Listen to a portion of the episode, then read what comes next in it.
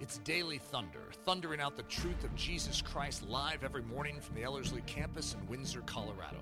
To learn more about our discipleship programs or to support this podcast, visit Ellerslie.com.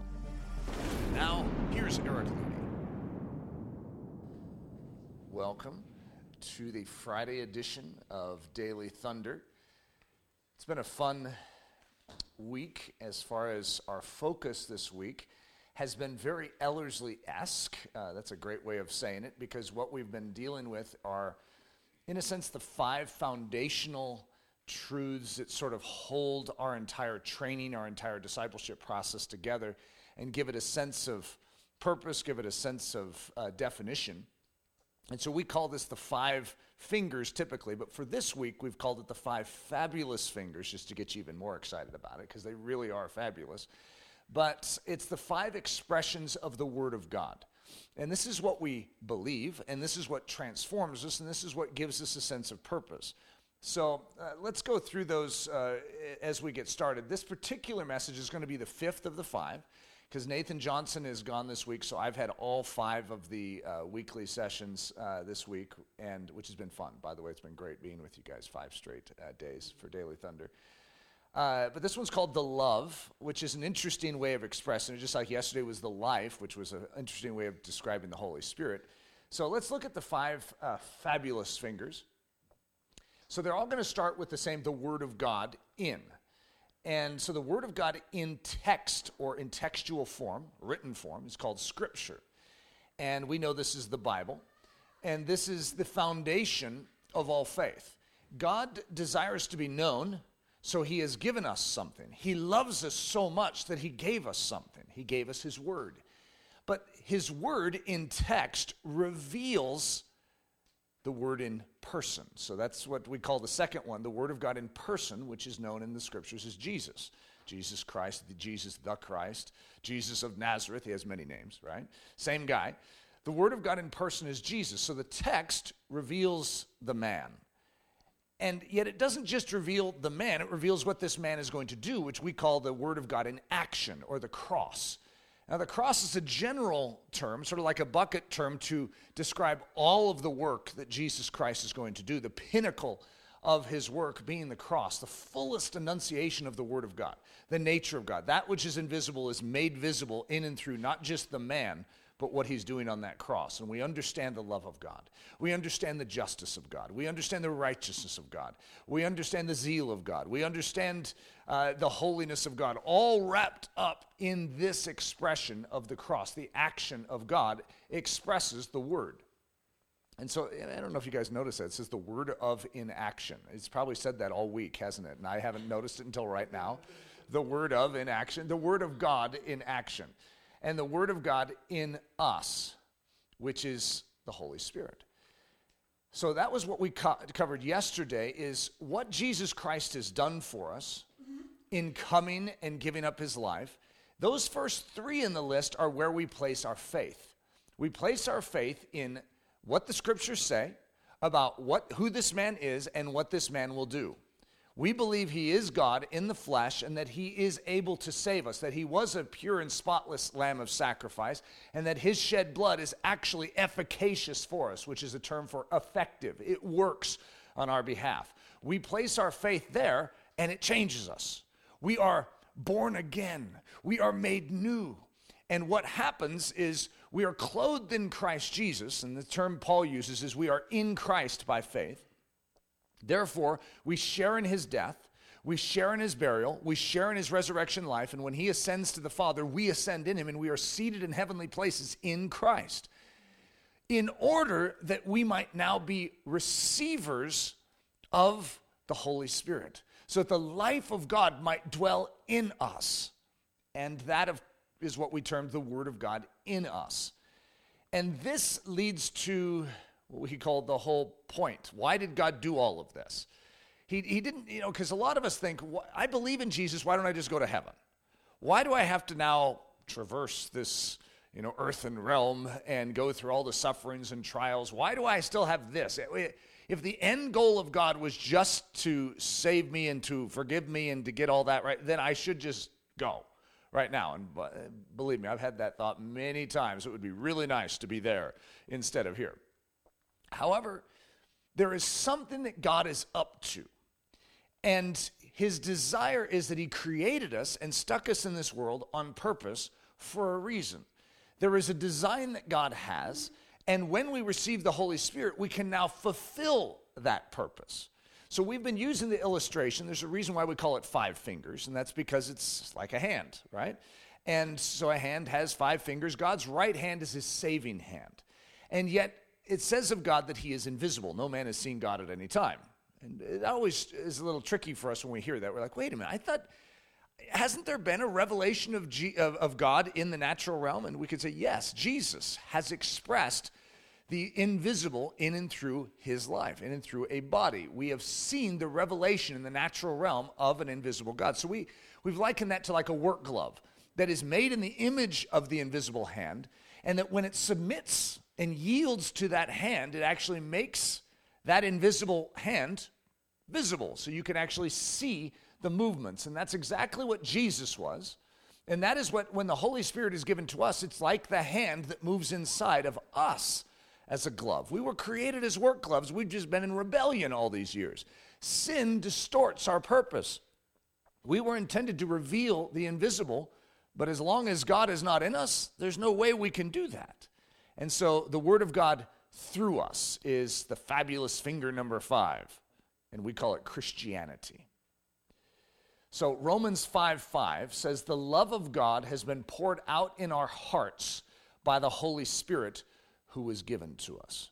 Remember what I called this one? I called this one the love. Now, we could call it Christianity, right? And that's a very blanket term for what it is that we're called to.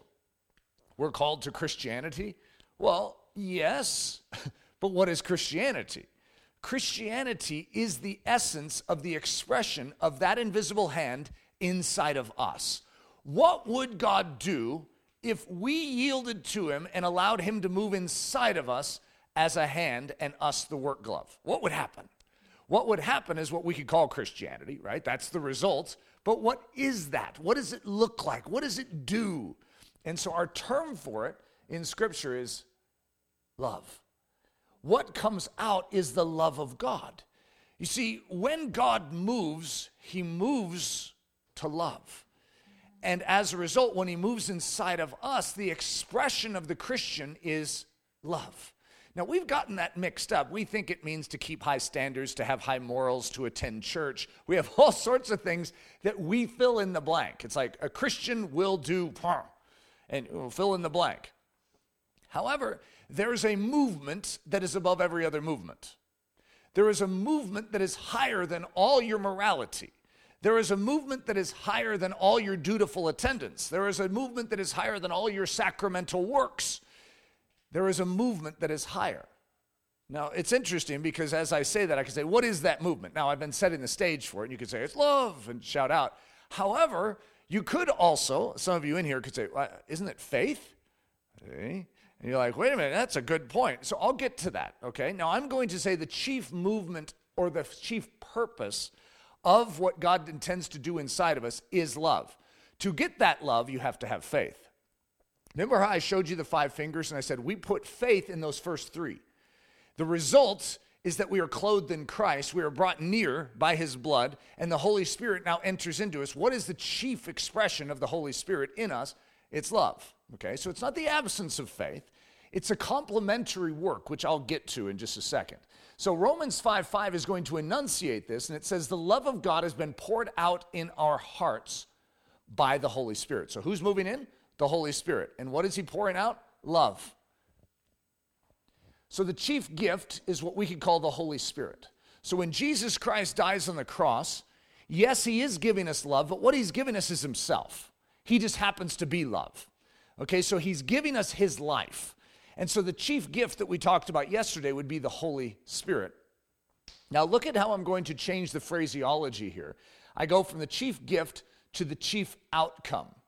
So, why did he give that gift? What is the reason for that gift? What is the result of that gift moving inside of you? When the Holy Spirit moves inside of you, it says in Galatians, the fruit of the Spirit is, and then you can start filling in the blank from there, right? The, what is the result of you receiving this Spirit? Well, it isn't just Spirit, you know, oh, well, you have more Spirit, and that's the end result. No, it's actually that the Spirit of God wants to do something in you, He wants to do works. He wants to activate. He wants to go into action mode. So he is looking for a work glove that will express that which is invisible in this natural realm. You happen to have believed in him and humbled yourself and yielded to him. And he's like, aha, now I can fulfill, fulfill my purpose. I have a design for you. I desire to use you to do something very specific, and that is to love. Ephesians 3 is going to talk about this. It's sort of like a hand glove type of relationship that we're going to see that he would grant you, according to the riches of his glory, to be strengthened with might through his spirit in the inner man. So, your inner man, if your, your inner glove, right, it's going to be strengthened by something. Well, that's the Holy It says, through his spirit in the inner man. That Christ may dwell in your hearts through faith. That the invisible hand might dwell inside of you as a glove by faith. So, how did it get there? By faith. And yet, what is it intending to do? That you, being rooted and grounded in love, may be able to comprehend with all the saints what is the width and length and depth and height, to know the love of Christ which passes knowledge, that you may be filled with all the fullness of God. So it's just, it's sort of like hand glove talk, even though that's, Paul isn't using hand glove as his chief illustration. For us, in our understanding to sort of wrap our mind around what it means to actually have God move inside by faith to express love. What is that like? Well, that's Ephesians 3 16 through 19. So, if we were to liken the invisible hand to the Holy Spirit and we're the work gloves, then what we realize is that what Jesus Christ has purchased for us is He's purchased for us the opportunity for life to enter into us. And that life, as we discussed yesterday, is an everlasting life. It's an endless life. It's an akatalutos life, which is the Greek word for indissoluble, inextinguishable, unstoppable, unable to be hindered.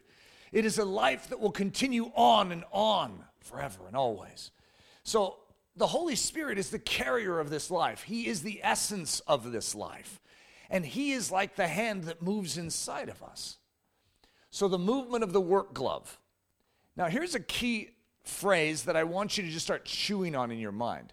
God is most clearly seen through what? Now, I, of course, I have it on the screen, so if you're listening to this via podcast, you're like, what, what, what, what, what? But it says love, okay? It says God is most clearly seen through love, but I want you to ponder this. I want you to chew on this. The highest revelation of who God is is seen in and through love. There's a lot of other things that God is, but the chief revelation of who he is, the summation of who he is, is love. Because all his other attributes flow out of that. This is like the chief revelation. So if we're going to show God, this is what we would show. Now, if you have love, you're also going to be humble, right? You're going to be righteous. You're going to be holy as He is holy. You're going to be perfected by His Spirit. You see, there's other things that will flow out that are attributes of God, undoubtedly. However, the chief attribute being love. Ephesians 3 8 through 10. To me, who am less than the least of all the saints, this grace was given. So now remember, we've talked about grace many times, not this week uh, particularly, but in our training, we go through it a lot, sort of expressing that that is the working of God. It's like the hand. It's what the hand does. So, how, how do we move? By grace. This is the work of the invisible inside of us. God has given us grace, not just 2,000 years ago, where the hand rescued us in and through the life of Jesus, but now that same hand dwells in us and it rescues us now, it saves us. And so, Paul is talking about that. He says, To me, who am less than the least of all the saints, this grace was given that I should preach among the Gentiles the unsearchable riches of Christ and to make all see what is the fellowship of the mystery which from the beginning of the ages has been hidden in God who created all things through Jesus Christ. To the intent that now the manifold wisdom of God might be made known by the church to the principalities and powers in the heavenly places. So, Paul is given grace. His hand moves inside of Paul, and as a work glove, Paul begins to do what this hand is desiring him to do, which is he's being enabled to preach. Preach what? Well, he's preaching the unsearchable riches of Christ to the Gentiles, that they would see what is the fellowship of a mystery, which is from the beginning of the ages been hidden in God who created all things through Jesus Christ, which is interesting because this is a parallel with Colossians when it says, talks about the same mystery, which has been hidden for ages and generations, but is now revealed. Christ in us, the hope of glory. So, not only is the hand in him, but he wants us to all hear that the hand can be inside of us. That's what Ephesians 3 is all about. It's like we could call it the chapter of grace. It's the enabling power, it's the invisible hand chapter of the Bible, right? And so what we have is this, this mystery that has been hidden that God wants to move inside of you. That he actually wants to live in us and enable us to function and actually reveal that which is hidden. So look at this. It says, to the intent that now the manifold wisdom of God might be made known by the church to the principalities and powers in the heavenly places. God is choosing a vehicle of revelation. The text of Scripture is a vehicle of revelation. The man Jesus is a vehicle of revelation. His work on the cross, a vehicle of revelation. And then we have the indwelling of the Holy Spirit, which makes us a vehicle, as shocking as this is, that we would be made a vehicle of revelation. The church is what we're called. And God's intent in showing us this mystery, in revealing it to us, Paul is actually being moved to preach this, that you would understand the gospel, that Jesus Christ has done it, that he has created a way for life to return to you, that you could no longer be your own, but that you could be his. And now you could be operated by him and your movements could be choreographed your words could be his words and your life could showcase his glory. Wow. Wow that sounds like some good news. And it is. This is the foundation of how christianity functions. So we talked about this yesterday but when the holy spirit moves inside he now makes us match with the word of god in text in person and in action so that which the Holy Spirit is doing, he's the Holy Spirit's the one that carried along the writers to write the, the Old Testament and the New Testament, right? It's all the Bible's written, if you could say it, by God through the Holy Spirit through men. That's exactly what he's still doing. So then through Jesus, the Holy Spirit fills him and fulfills all the scripture. And the Holy Spirit orchestrates all the cross. And as a result, the Word of God is being made manifest in and through the text, the man, and the action. And the Holy Spirit was the one that orchestrated it all. And what was uh, fabulous finger number four? But the Holy Spirit moves inside of us and then takes this and makes it a living letter. It makes us an epistle on two legs so that we carry the message of Paul wherever we go, not just in how we live, but in how we talk and how we behave. We begin to fulfill the scripture. We're not Jesus, but we have Jesus in us, which is a hope that glory would once again be seen of God in this earth. Christ in us, the hope of glory. This is a mystery hidden for ages and generations, but now revealed. So, living letters, the Word of God now being revealed through us, the church. Whoa. So, here's our scripture from Second Corinthians 3 on that. You are our epistle written in our hearts, known and read by all men Clearly, you are an epistle of Christ, ministered by us, written not with ink, but by the Spirit of the living God, not on tablets of stone, but on tablets of flesh, that is, of the heart. So, I, I know I'm setting you up for a question that is impossible to answer here, right? What's more important, faith or love? So, when I'm saying that this is the chief outcome that God desires in our life. It sounds weird to say that the chief outcome in our life is, isn't faith. I mean, of course, He wants us to be strong in faith, right? And so it's a little tense, uh, you know, you get a little friction in the air and in your soul. It's like, I don't like that question. And that's okay. It's probably not the question you should be spending too much time on. However, I want you to recognize the role that each of these play faith and love, okay? But without faith, it is impossible to please Him. So obviously, we need faith. Whatever is not from faith is sin. So If we don't have faith, we don't have any of this. Okay, the whole thing is founded on faith. We are saved by grace through faith. We're not saved by grace through love because you wouldn't even have love unless you had the grace which was gained by faith. So faith is the starter package.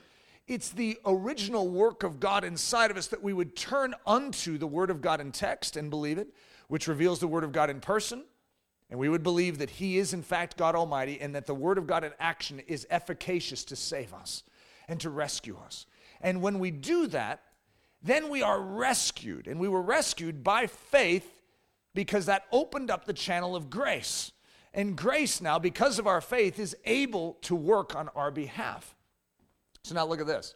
Paul, speaking to the church at Corinth, here they are, they're believers, right? But they're not healthy. Okay, they are they're dysfunctional to use a psycho term uh, of modern times. They are not functioning as they ought. They are divided. They are bickering. They are they have the legalists and then they have the licentious ones that you know feel like you know grace is their passport to sin. They have all the distortions that we have today, by the way. You read 1 Corinthians like, modern church? Is that you?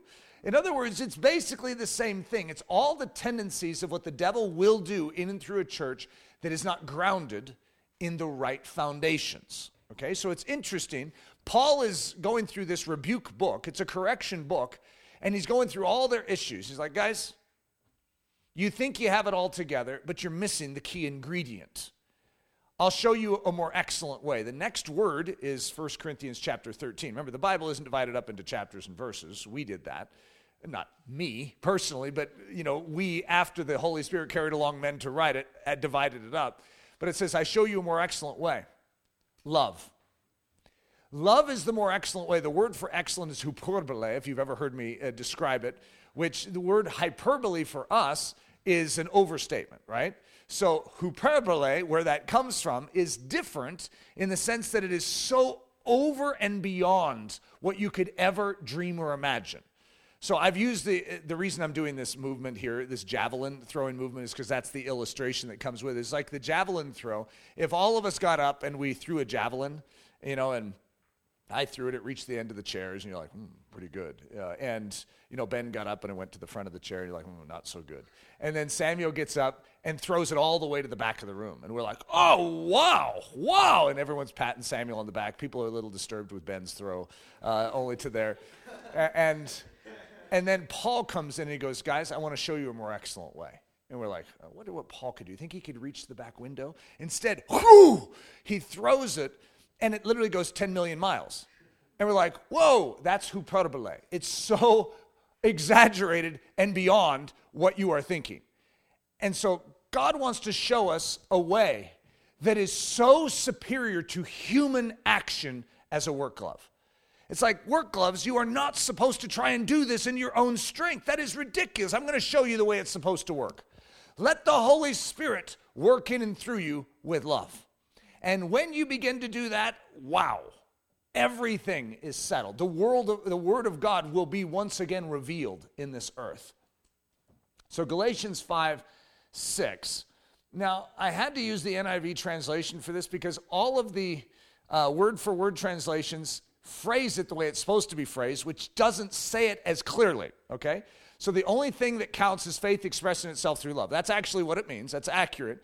But the other ones have a, a statement and then it, you know, they have this conclusion of faith expressing itself through love. It doesn't say it as clearly. So I'm giving it to you as clear as I can get it here. Sorry to have to use the NIV to do that. I'm not against the NIV. I just am not usually going to stick it up on the screen. The only thing that counts is faith expressing itself through love. So there you have the faith and the love. This is how Christianity works. Faith is operative. But to do what? What is the chief end? The chief outcome isn't the faith itself, it's what the faith is going to produce. God intends to plant us in Himself so that we can bear fruit. And the fruit isn't faith, the faith is the root system that then bears something. It bears Jesus, it bears the life of God, it bears love. And so that's what matters. Faith is extremely important because if you don't have it, you're not going to have the love. But the reason you have the faith is so that you can not just know the love, but now give the love. So, love is the impetus behind the word. So, when we talk about the Word of God in text, the Word of God in person, the Word of God in action, the Word of God in us, what's starting all that? Why is God even doing this? Why is God expressing Himself to us in the first place? It's because God so loved the world that He is going to give. This is what starts it all is love. Love is what we could call the impetus. It is the it is the first thing, the initiator of God's actions. So, what do you think should be the initiator of all of our actions? Well, I, I think it's going to be the same, don't you? So, love is also the outcome of the word. So, not only is it that which starts this whole revelation of God, God desires to be known. He desires to say something. There's an invisible hand and it wants to say something. It's, it's waving at Sandy, but Sandy can't see it because it's invisible. But God so loves Sandy that he is going to take a work glove and slide it upon that hand. And then Sandy's like, whoa, in and through Jesus, she can see the love of God. And that's precisely then what leads to this revelation of the Word of God in text, person, and action. And then Jesus comes, reveals the love of God, and then gives us the same privilege. He says, Look, I created you to be delivery vehicles of that same love. So, also, love is the outcome of the word. By this, all will know that you are my disciples. Whoa, stop there. Let's see. Let's brainstorm what Jesus could say after that. By this, what, what would the outcome be in all of our minds? That you are moral, that you're upright and pure. You follow me? I mean, this is how we think. As Christians, we have a tendency to default to that. You know, that you wear these clothes, that you look this way and so that you act this way. On Sunday mornings, they'll know that you're a Christian because you're in church. You follow me? And we have this. This is just our little collection that we gather over time and then we inherit from one generation to the next. When in actuality, the outcome, the chief revelation, the chief giveaway that we are disciples of Jesus Christ, that we have been born anew, that we are new creatures, that we are not our own, we've been bought, and that the Holy Spirit is actually inside of us, functioning and expressing. By this, all will know that you are my disciples. Uh oh, what, what's, what's gonna, what does John 13 35 say? Aren't you excited to find out? If you have love for one another. You see, the chief revelation, the dead giveaway that this has actually transpired in our life is that we begin to consider others more important than ourselves. We begin to serve, we begin to give, we begin to live as God lived for us. What's the invisible hand wanting to express? Oh, this poor invisible hand. It wants to say something. It wants to communicate with us, but it's invisible, so we can't see it, we can't understand it. What does it want to say? Well, this is, I'm going to bake it down to brass tacks. I really, really love you. So, how's he going to say that? He gives us text, he gives us the man, he gives us the action of the cross so that he can give us the Holy Spirit to express that love and to shed that love abroad in our hearts so that we can then carry that love into this world. And we can be like the work gloves. Just as Jesus was a work glove, we can now actually have the same spirit live in us to express. And though we do it imperfectly and he did it perfectly, we are the chosen, as, as Nathan says, the cracked pots. As uh, if you've heard uh, Nathan teach on cracked pots, uh, the reason God loves uh, you know, cracked pots are a great uh, benefit to the kingdom of heaven because God pours into them and they seep out all over the place. He says, God has chosen weak, cracked vessels. We have issues, right? But out of our cracks seeps the love of Jesus. Through our weaknesses, even, God can be seen. God loves to use weak things. What is love?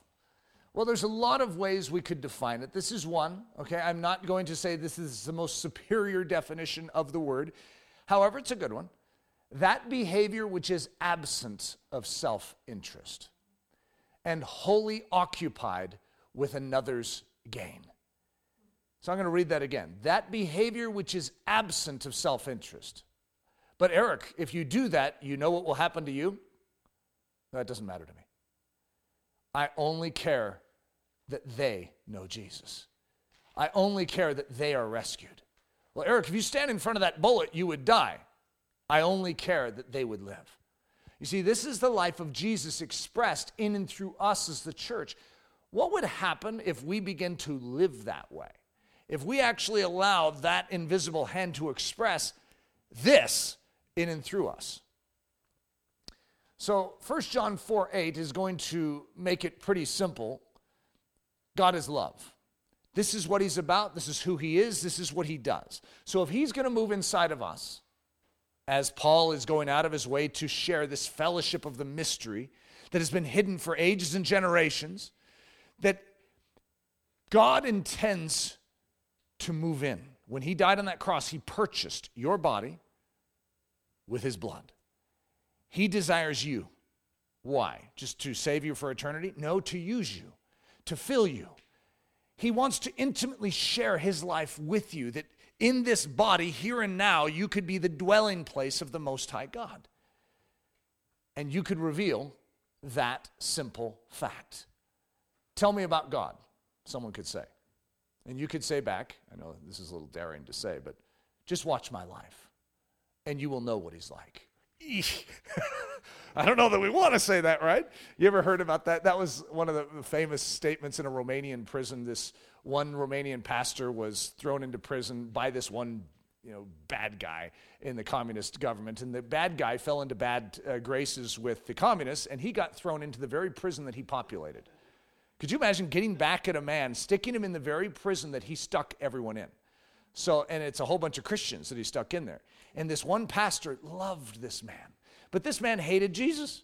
He didn't want to have anything to do with Jesus. And this man would follow him all the time around and talk about Jesus with him. And this communist guy who hated Jesus was so upset with this. He's like, Will you stop it? And finally, one day, he, you know, he blew his top. He's like, That's it. That's it. I never want to hear you say another word about Jesus. I'll give you one, one sentence. You tell me in one sentence what you want to tell me about Jesus and then never speak again about him. So this guy had one sentence. What are you going to do with one sentence? And so this is what he said He's like me. Okay, now I don't know if that would be the sentence we would choose. He's a lot better than me, is what most of us would say. However, God is love, and God desires our life to be defined the same. So, what are your people like, God? Well, they're loving. You see, since God is love, his people that are filled with his very spirit should be loving. What happens when the Holy Spirit begins to love in and through us? So I know I'm, I'm giving obvious questions. I mean, that's sort of ridiculous to even ask. And stick on the screen. It's like a little kindergartner level, right? But I want us to think about it because most of us have made Christianity something different than love we've made, and of course, some people have taken and made it at love and made love something it isn't. You know, so you have all sorts of other issues with this. It says, oh, it's all about love. So as a result, we have no truth, we have no standard, we have no purity, we have no holiness because it's all about love. Well, that isn't true either. That's a distortion of love. That isn't actually God's love. But what happens when the Holy Spirit begins to love in and through us? Well, as it says in Galatians 5:22, it answers that question. It says the fruit of the Spirit being in you is love. Now, I have dot, dot, dots after that. It's more than that, too. It's love, joy, peace, patience, kindness, goodness, faithfulness, gentleness, and self control, right? But the chief fruit, love. You will know my disciples because of this. The Spirit of God has moved into that person. Well, how do you know? Because they're full of love. Let, listen to this. This is, now I have the same verse twice, okay? Because when I'm putting this message together and I'm thinking, okay, I have limited time, what am I going to say on such a massive topic? This is like huge in Scripture. Okay, so what are you supposed to do when you're talking about Christianity? You're talking about the outflow of what God is going to do if He were to get a hold of your life and work through it. Okay, that's an impossible question to answer in a Daily Thunder. So, as a result, I'm massively simplifying this. But at the same time, it's all true. It's just simple. So, in 1 Corinthians 10 24, I'm going to read the King James here first because it says something that is so shocking, and you're going to see the New King James in the next translation say it in a way that will try and help people understand it, but I just want you to chew on the, on the King James translation of this. This is very interesting. 1 Corinthians 10 24. Let no man seek his own, but every man another's wealth. Okay, what you're seeing in that is the exact opposite of the way we're naturally wired. There is nothing native to that statement. That is a supernatural statement. That is the statement of what God Almighty does when He moves in. Because what do we do? We seek our own wealth. We compile our own fortune. We amass our own strength. Have you ever thought about helping serve someone else's life? That I mean, I, when, when you're in America, you don't even use the term another's wealth. Okay, that, well, you know, like in, uh, uh, what was it called? Y2K. There we go. So we go back almost 20 years to Y2K, right? Now, during Y2K, everyone was amassing their own storehouse. How many of you uh, uh, thought, well, some of you weren't even alive, thought of like bringing baked beans to your neighbor and saying, hey, here's a can of baked beans for your storehouse. I, I, are, are we considering in a time of crisis someone else's baked bean collection, someone else's stockpiling of water? And do they have what they're going to need in a time of crisis? Think about that. That's how a Christian thinks. Isn't that the most bizarre thing?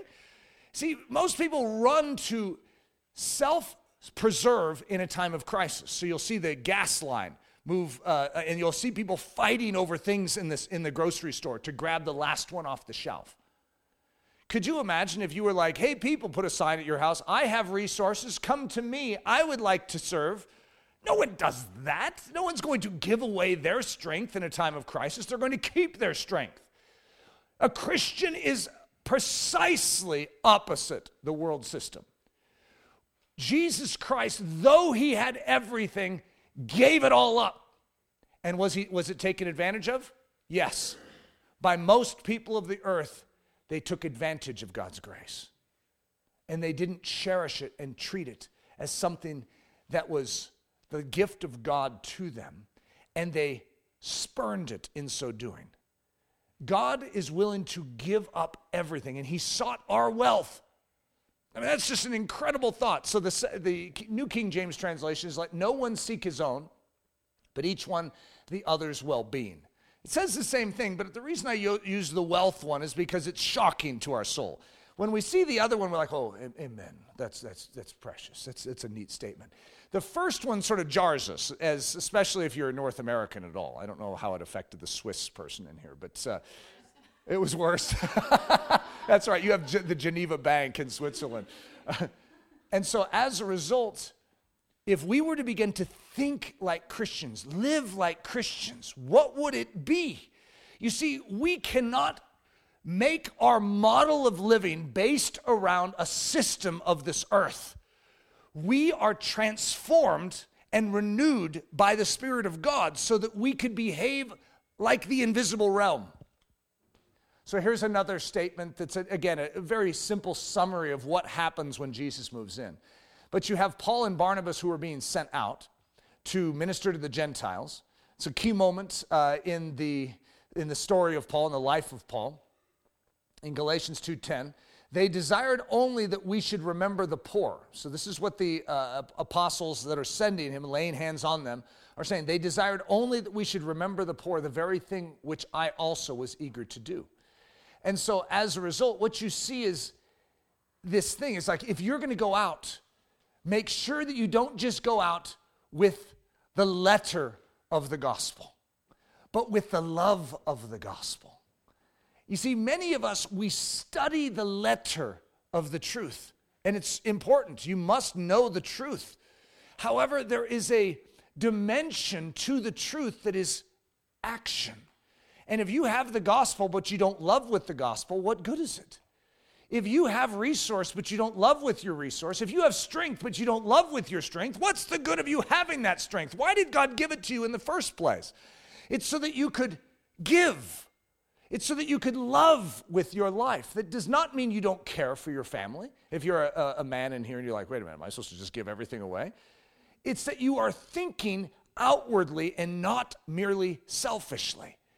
Every one of us needs to make sure we get dressed in the morning. So don't just dress everyone else and then forget to dress yourself.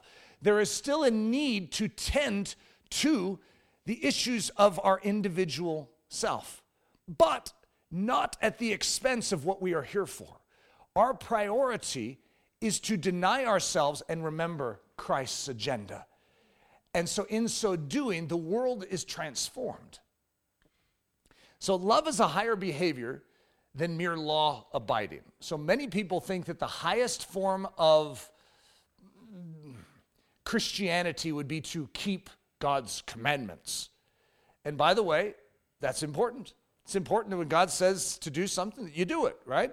But the highest thing that you should do is love. And when you love, you actually fulfill all the other commandments. So if you are loving, you actually are taking care of things in the first place. But love is the highest behavior, and it's a higher behavior than mere law abiding. So Dub asked me a question. Dub's now 11. This was, oh, I don't know, four or five years ago. He says, Daddy, would it be illegal to speed if by speeding you rescued someone's life? And he was just thinking that through as we were driving down the road. And so I'll give you my answer here. Daddy's answer Dub, the law is set in place to help people and not harm people. The law has a letter and it has a spirit. The letter says, no, you can't speed no matter what. But the spirit says, if it is in the loving interest of another and speeding would save a life, then you must speed.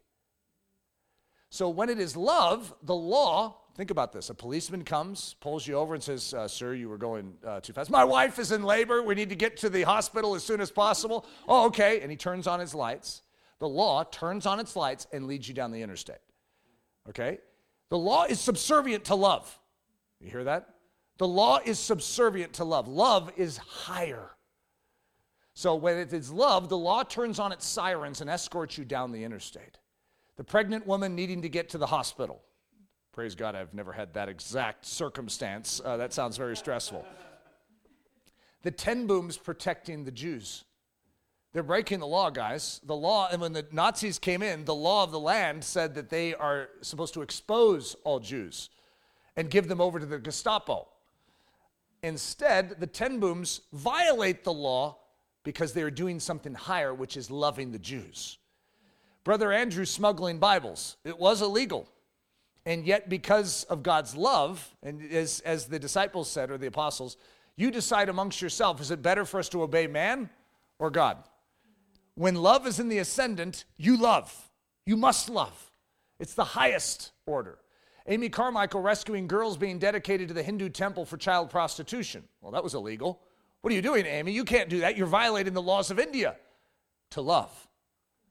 David eating the showbread, S H E W, it should be. And then Jesus healing on the Sabbath. And what does Jesus say? The Sabbath is here for your benefit. Uh, you know, to love on. This is what we do on love. It's to heal, to give, to serve. Ox in the ditch, a sheep in a pit. Is it, do you just leave the ox? It's in a, it's in a ditch, but it's the Sabbath. Love is still higher. Take care of your ox. How much more so take care of a blind man? Take care of a poor person. I mean, come on, guys. That's what Jesus himself is teaching. Love trumps. It's lawful to do good on the Sabbath. That's what Jesus teaches. It's lawful, think about this, to do good. It's lawful to love. You better believe it, it's lawful to love. That's what we do. It fulfills it all, it fulfills all righteousness. It's lawful to do that which is more excellent always. If you are led by the Spirit, you are not under the law. The fruit of the Spirit is love, joy, peace, patience, kindness, goodness, faithfulness, gentleness, self control. Against such, there is no law. You know that if this world tells you you can't be joyful, if this world tells you you can't have peace, if this world tells you you can't be patient and kind, you can't be good or godly, you can't be faithful and gentle, you can't be self controlled. You do what the hand inside of you is telling you to do. You express the love of Jesus Christ. Even if that means you have to violate the laws of the land and you're thrown into prison. We show Jesus. That's what we do. It's the highest order. Yes, we obey the laws of the land as far as they don't ask us to violate the very essence of what the hand desires to do inside of us. The hand desires to love. And so we cannot walk by someone who is dying because the law says, leave them be, if we know that we have something that they need. Ooh, there's tensions right there. And that's why civil disobedience and imprisonment has been a common theme for many of the greatest Christian men and women throughout history. Because they must express that invisible realm in this natural realm. So we're going to finish with this Romans 8, 2 through 4. For the law of the Spirit of life in Christ Jesus has made me free from the law of sin and death. For what the law could not do, in that it was weak through the flesh, God sending his own Son in the likeness of sinful flesh, and for sin condemned sin in the flesh, that the righteousness of the law might be fulfilled in us, who walk not after the flesh, but after the Spirit. Father, I ask that you would reveal yourself in and through us. Lord, as we meditate upon this amazing reality of the gospel, Lord, I pray that we would see it more clearly, we would respond more concretely. Lord, we love you, and we desire to have you love through us. It's in the precious name of Jesus that we ask this. Amen. Daily Thunder is a listener supported production of Ellerslie Discipleship Training. At Ellerslie, we are laboring to rouse the Church of Jesus Christ out of its lethargy and build brave-hearted Christians for such a time as this. Daily Thunder is delivered live and streamed daily weekdays at 8:15 a.m. and weekends at 9:15 a.m. Join us at live.ellerslie.com. We invite you to visit us at the beautiful Ellerslie campus in Windsor, Colorado for a day, week, or an entire season of gospel-centered spiritual training. Learn more at ellerslie.com. Thanks for listening.